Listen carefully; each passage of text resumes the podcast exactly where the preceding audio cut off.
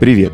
Спасибо, что зашли на «Непланерку» – подкаст «Газпромбанка», где мы говорим о работе как о важной части нашей жизни, а не о высокой производительности, выполненных задачах или выросших показателях. А мы – его ведущие. Человек с переполненной трудовой книжкой Никита Алфимов и психолог Елена Мицкевич. За жизнь мы проводим больше 60 тысяч часов на работе и имеем право, чтобы они проходили счастливо. А помогут в этом правила профессиональной психологической гигиены. Их мы вырабатываем вместе с экспертами и вами, дорогие наши слушатели. На этой непланерке мы решили обсудить трудовую среду не в метафизическом, а вполне в практическом ключе. Будем говорить о рабочем месте, может ли интерьер реально влиять на эффективность сотрудников? Обязательно ли человеку нужен отдельный стол или свой кабинет? И как с помощью простых и понятных предметов создать для себя психологический комфорт? Разобраться в этом нам с Леной поможет начальник управления развития бренда работодателя «Газпромбанка» Юлиана Лункина. Юлиана входит в топ-5 лучших специалистов по мнению Международного института имиджа Ири Лукинга. Юлиана, привет, спасибо, что пришла к нам. Добрый день, Лена, Никита, спасибо, что позвали. Постараемся вместе ответить на вопросы, которые важны нам и слушателям. На самом деле, в самом начале хотелось бы прояснить такой момент, действительно ли физическое пространство, ну, то есть мы что-то называем рабочим местом, но оно какое-то расплывчатое, мы все равно понимаем, что это какой-то вот, не знаю, отдельный стол, да, отдельный кабинет, и вот это вот то место, где мы находимся, оно действительно способно существенно влиять на наше психологическое состояние, мы существа чувствующие. Я скажу так, у нас есть пять органов чувств. И люди, которые следуют эстетический интеллект, я сейчас немножко в сторону отойду, считают, что находясь в каком-то пространстве, неосознанно все пять наших органов чувств включаются. Это слух, осязание, обоняние и так далее, и так далее. Вот э, наши пять органов чувств. И мы, попадая в какое-то пространство, начинаем автоматически работать этими органами. И они нам подсказывают, думают, что делать дальше. И сейчас э, современные компании в своих офисах стараются задать себе вопрос, а как я хочу, чтобы сотрудник чувствовал себя на рабочем месте? Что мне важно? Если это бирюзовая организация, где очень свободный режим, и мы ходим в тапочках, в халатах, у нас есть душевые и даже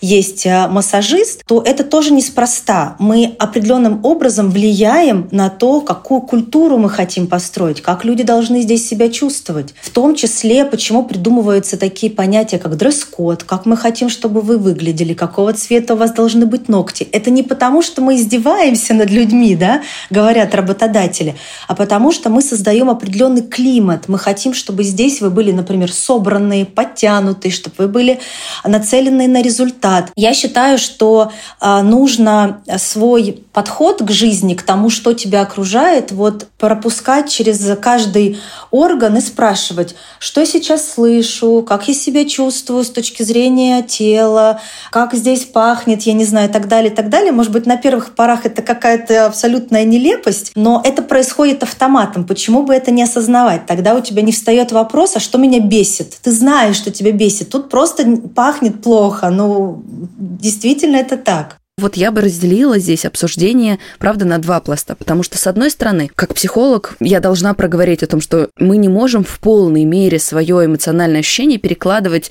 только на внешнюю среду. Да? У нас есть элементы внутренней эмоциональной регуляции, то, как мы можем там, поменять фокус восприятия, как мы можем помочь себе прожить те или иные чувства. Но мне нравится одна метафора, что как себя не регулирую, если ты сидишь в болоте, рано или поздно, Тина, ты начнешь пахнуть. Мне бы хотелось сегодня детализировать детализировать ответственность работодателя и ответственность человека за организацию своего рабочего места и разделить, да, это такой у нас получится квадрат, на физическое и психологическое. В Трудовом кодексе и в каких-то санпинах, да, вроде бы прописано, каким должно быть это рабочее место, да, из чего оно должно состоять, но это если четко по правилам. Но хватает ли этого для комфорта работника? С одной стороны, нормы придуманы не просто так. Повторюсь, что это не для того, чтобы сделать как-то наоборот плохо или загнать человека в какие-то рамки. Я иногда сталкиваюсь в своей жизни, да и в практике, что мы сами до конца не знаем, а как должно быть. Вот правда, мы находимся в такой иногда то ли неведении, то ли это что-то новое для нас, да, то ли мы не хотим просто задаваться этим вопросом,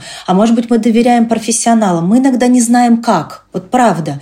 И определенные стандарты, которые нам подсказывают, это благо в какой-то мере. С другой стороны, чем статуснее мы становимся, чем больше мы зарабатываем, чем насыщеннее наш опыт, тем капризнее мы становимся. У нас уже это не просьба, а требование. Мы уже хотим не стула с перламутровыми пуговицами. У нас есть желание уже отдыхать не в этой стране, а вот в этой, да, лететь не этим классом, а другим. И вот тут мне кажется, нужно очень четко, вот с одной стороны, не быть таким человеком традиций в том контексте, что любые традиции кто-то когда-то меняет на основе какой-то обратной связи, какого-то опыта.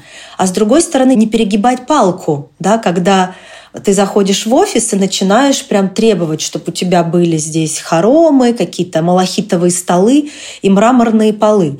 То есть здесь э, должен быть определенный баланс. Я поэтому всегда думаю над тем, что сейчас происходит. Да? Это просто потому, что я такая э, капризная пришла в эту организацию? Или все-таки действительно есть э, определенные сложности, которые нужно решить. И благо в современных компаниях ты можешь открыто высказать руководителю или в нужную службу, есть целое подразделение, которое занимается архитектурой офисного пространства, запросить э, вот даже цветы, которые будут стоять на подоконнике, или запросить тот же плед, или запросить эм, заслонку на кондиционер. Это сейчас э, вполне доступная история. Может быть, это не очевидно, и поэтому некоторым нашим слушателям это будет полезно хочется дать некоторые опорные точки. Вот мы про стулья сегодня говорили, вообще положение позвоночника – это такая база, о которой хочется, чтобы вы подумали. У нас есть действительно телесная слепота, я имею в виду в культуре, да, мы уже пока не приспичим, не знаю, к врачу не пойдем. Поэтому вот сейчас я буду о более тонких таких материях говорить. Прислушайтесь, дорогие друзья, насколько вам правда комфортно сидеть на рабочем месте, насколько это правильное положение. Вот все те постеры, которые мы видели в первом классе, приходя в школу с положением рук, э, с изгибом колен и так далее, они вообще-то имеют актуальность и сейчас. Поэтому свериться с тем, как ваше тело себя ощущает на столе, когда вы кладете руки, да, когда вы сидите, это очень важно. Ширина стола имеет значение, потому что очень важно в общем и целом расстояние да, для э, размещения ноутбука, для сохранения своего зрения. Вот также по органам чувств тело, зрение, да, физическая какая-то нагрузка. По этим пунктам необходимо пройтись. И это такая база, а дальше уже начинаются вкусовые предпочтения, потому что кому-то, возможно, нужна э, фоторамка семьи на столе или на ноутбуке, да, а кто-то за минимализм. Кому-то запахи мешают работать, а у кого-то активирует этот рабочий процесс. А дальше, вот знаете, это как болванку. Сверитесь, что она хорошего качества. А дальше мы уже сейчас перейдем к психологическим тонкостям и нюансам. А я здесь, э, Лен, знаешь, э, дополню таким нюансом. Вот ты по образованию психолог, да, и практикуешь, и много просвещаешь людей на эту тему. И я в силу своей второй профессии, как а, имиджмейкер, имею два образования. Одно европейское, одна школа европейская имиджмейкинга, а другая американская. И вот европейская школа, она близка к психологии и э, говорит про то, что вот вы сначала внутри там у себя разберитесь, развеетесь, покопайтесь, и потом вовне что-то транслируете. Американская технология имиджмейкинга, они более быстрые. Они говорят, слушайте, ребят, ну нам вот жизнь короткая, пока вы там в себе разберетесь, годы пройдут, некогда. Давайте извне вовнутрь. То есть лучшее изменение внутри происходит, когда что-то вовне такое случается. Это не всегда приятно, но это, по крайней мере, быстро. А мы, по крайней мере, сейчас что-то такое поделаем, чтобы и приятно было одновременно. И это я говорю к тому, что Например, а, чувствуя себя как-то психологически, например, некомфортно в том же офисе или на рабочем месте дома, мы можем внешне создать такую оболочку, которая нас как бы хоп в такой корсет правильный, очень аккуратный и комфортный поставит. Но я на самом деле согласна встретиться посередине, потому что, да, вот и, и внешнее, безусловно, имеет значение, и внутреннее. И вот, например, в психотерапевтической работе мы вообще-то двигаемся двумя векторами, да, мы не можем без подкрепления внешними действиями трансформировать и сдвинуть плиту внутренних ощущений, но иногда и внешних действий только недостаточно. Человек говорит, я делаю, делаю, да, а ощущение вот все равно приходится заныривать внутрь себя. В любом случае, наше рабочее место, мы каким-то образом, когда мы его присваиваем, да, когда оно наше, мы его каким-то образом все равно под себя меняем, да, вот как будто вот как сейчас можно, да, на айфоне рабочих столов э, сделать этих кучу и менять их, потом быстренько между ними переключаться. Вот эта вот адаптация, э, вот это вот изменение, как это происходит вот э, с чисто физической точки зрения, а как с психологической? Я очень четко стараюсь, вот это лично мой опыт, а, я очень четко стараюсь понимать, вот когда на примере задач структурировать их так, чтобы они они были не разные по своей психологической составляющей. Что я имею в виду? То есть, например, если утром мне нужно пописать какие-то тексты, это будет один вид собранности, и я буду работать в одном месте. Скорее всего, это будет диван, или я даже могу это делать э, там в кресле или где-то на кушетке, потому что мне нужно достаточно такое безрамочное пространство, чтобы вот внутри я ощущала, что я бесконечная творческая. А если мне нужно написать много деловых писем, придумать какую-то методологию и так далее, то это никогда не будет диван, и под пиджаком никогда не будут шорты или треники. Это всегда будет даже внешний вид способствующий тому, чтобы я внутри ощущала такое определенное состояние.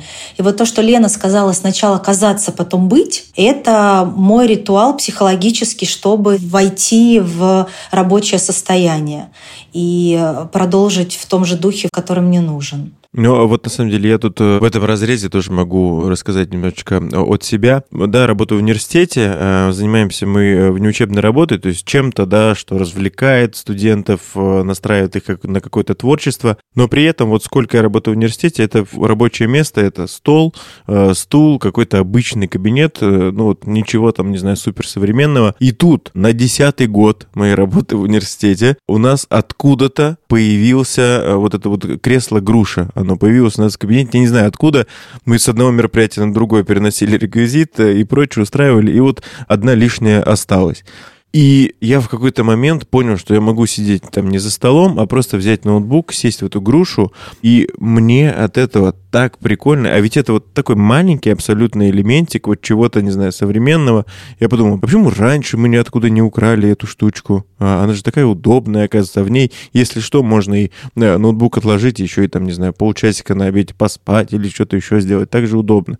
Вот оказывается, такие мелочи, они так сильно могут влиять на настроение на рабочем месте. А я бы предложила нашим слушателям выполнить сейчас одну небольшую практику. Она очень такая наглядная и понятная, потому что у нас бывают абсолютно разные психологические состояния, да, и в этих разных психологических состояниях комфортнее выполнять разные задачи. Вот я бы поделила на четыре таких условных процесса всю нашу рабочую деятельность. Когда мы занимаемся какой-то аналитической вот как раз-таки деятельностью, да, выверкой ошибок, проверкой, да, редактированием, то есть вот чем-то монотонным, что не требует от нас немного физически физических сил, немного физической энергии, попробовать вот на это состояние подумать, в каком антураже вам, конкретно вам, конкретнее всего подобного рода работы заниматься. Она есть в каждой профессии, мы все равно можем детализировать все свои задачи и посмотреть, в состоянии такого условного покоя, э, системности, неспешности, анализа и выверки, что для вас будет более благоприятной средой. Есть другое состояние, когда уже чуть больше энергии, это больше что-то про сочинение будущего, про стратегии, про обсуждение каких-то планов, про постановку задач.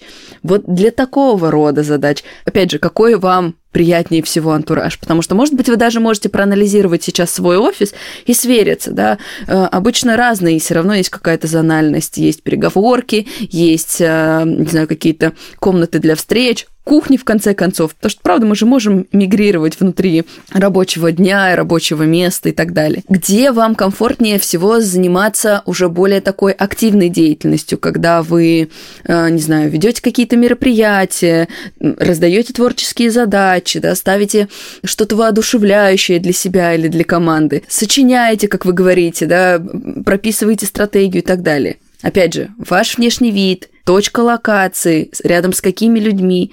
Ну и финальная история, да, у всех у нас бывают какие-то такие периоды в работе, когда нам нужно отстоять свои права, провести тяжелые переговоры, да, такие на грани со злостью, с такой сбалансировкой, с отстаиванием каких-то границ, неважно, это с клиентами или внутри работы. Опять же, что может способствовать? Вот эти четыре вектора, вот эти четыре атмосферы, я думаю, что мне получилось передать ключевую суть. Попробуйте обрисовать себе вам, конкретно вам, в какой атмосфере будет удобнее всего это выполнять. Потому что действительно мы внешними обстоятельствами можем влиять на наше бессознательное. Да? Даже то, как мы выстраиваем пространство вокруг себя. Я здесь могу поделиться своим опытом. Большую часть моей работы так или иначе занимает частная практика. Я много консультирую, я люблю э, своих клиентов и свою работу. И мне было очень важно максимально детально продумать для обеих сторон внешний комфорт, да, и вообще пространство, которое будет способствовать работе. Именно поэтому у меня в кабинете мой стол стоит так, что за мной абсолютно тотальная белая, ну, такая бежевая стена, и такой же бежевый практически в тон кресло. Это как раз-таки было продумано для того, чтобы клиенты, глядя на меня, не отвлекались на какие-то элементы, чтобы внешнее не отвлекало их от внутренних процессов. Я часто привожу такую метафору, что даже если я за собой где-нибудь посажу своего, не знаю, милейшего кота или милейшую собаку, в общем, что-то, что не будет вызывать как будто бы внешние раздражения, это все равно часть энергии будет забирать. А если нам нужно погрузиться вовнутрь, минимализм, вот подобная атмосфера, в которой ничего не цепляет твой взгляд, она способствует как раз-таки внутренней работе. Для себя же я подумала и создала чуть-чуть другую перспективу, потому что напротив как раз-таки моего стола то, что не видит клиент, стоит библиотека, стоит огромное количество книг, стоят свечи, стоят какие-то арома масла. То есть для меня чуть-чуть другая история. Я создала то, что вдохновляет да, и наполняет меня, что помогает мне генерить энергию и быть включенной, максимально включенной.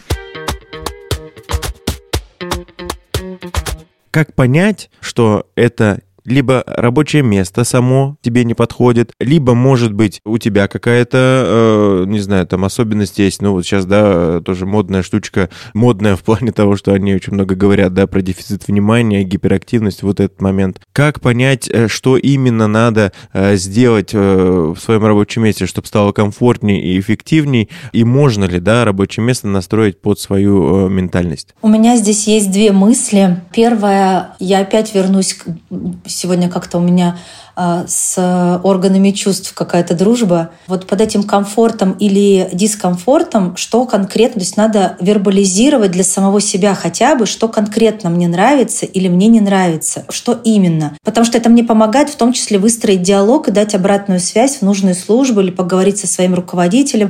То есть я думаю, так, что с точки зрения моего тела, как я себя чувствую? Так, мне кажется, у меня болит поясница, когда я сижу в этом кресле. Да, это там первое с точки зрения осязания. Второе, я прохожу с точки зрения того, что я вижу. Вот Лена говорит, «А, клиент видит белую стену. Такое случается, что, например, я прихожу куда-то, и вот этот шум визуальный меня действительно раздражает. Беспорядок, какая-то суета вот в глазах, да, то есть много всего. Дальше я, я чувствую, например, э, пробегаюсь э, с точки зрения запаха, потому что есть примеры, когда человек работает в кресле и думает, что не так, вроде кресло дорогое, ортопедические там всякие эти матрасы немыслимые в этом кресле, подушки.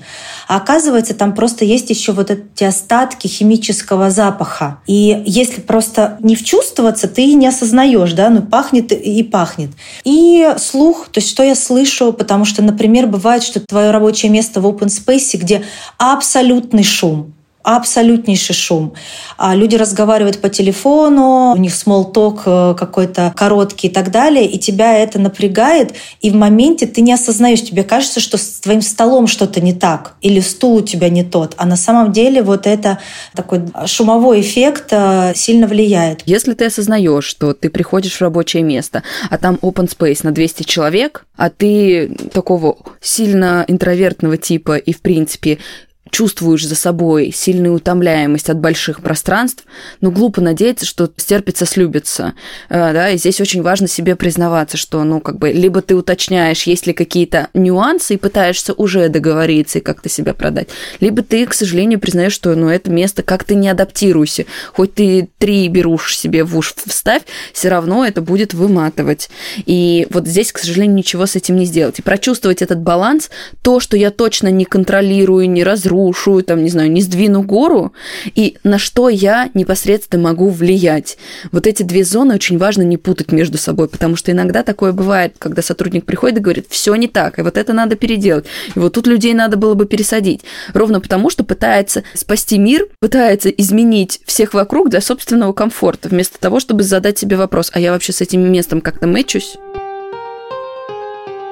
Если работник, да, четко понимает, что ему, э, не знаю, там тяжело именно здесь, там вот на этом рабочем месте, или там тяжело сидеть три часа подряд, надо там, не знаю, где-то пройтись, еще что-то сделать. С кем говорить э, на своей работе об улучшении своего рабочего места? С HR поговорить, э, с руководителем своим поговорить, или вот к кому обратиться, если ты четко понимаешь, вот все-таки, да, мы говорим о том, что четко понимаешь, чего тебе, чего тебе нужно для твоего комфорта на работе. Вообще обычно в крупных организациях, да и не в крупных тоже, современных, очень много точек входа, куда можно пойти. Например, в «Газпромбанке» у нас есть как минимум служба заботы о сотрудниках, начиная от чат-бота, куда вы можете написать, а, заканчивая HR-помощью, а, если мы говорим про такие сервисы. То есть это прям конкретные сотрудники, которым можно написать обращение, обратиться за помощью, они сведут вас с нужными людьми. Кроме того, есть руководитель, которому всегда можно прийти, задать вопрос, мне кажется, например, мой руководитель, она достанет невозможное, да, ну то есть уровень такого отношения к людям действительно высокий. И есть подразделение, которое отвечает за благоустройство офиса, то есть можно прийти напрямую, все контакты есть на порталах. И вот если найти не можешь, пожалуйста, чат-бот, HR-забота, твой руководитель, можно прийти обратиться. Еще, кстати, есть в организации такие люди, которые работают там давно, и знают то, чего не знают другие. Такие, знаете, сторожилы, которые имеют уровень нетворка просто высоченный. Они знают, например, что есть человек, который, может быть, вообще не по специальности работает, но супер когда-то закончил какой-то гениальный университет а, и является архитектором. И можно к нему обратиться, он поможет рабочее место дома сформировать. То есть даже такие есть прецеденты, когда меня, например, направляли к человеку, который знает чего-то, чего не знает знает никто в организации, он чисто по-человечески с тобой делится или скажет, как можно а, ту или иную штуку для себя раздобыть.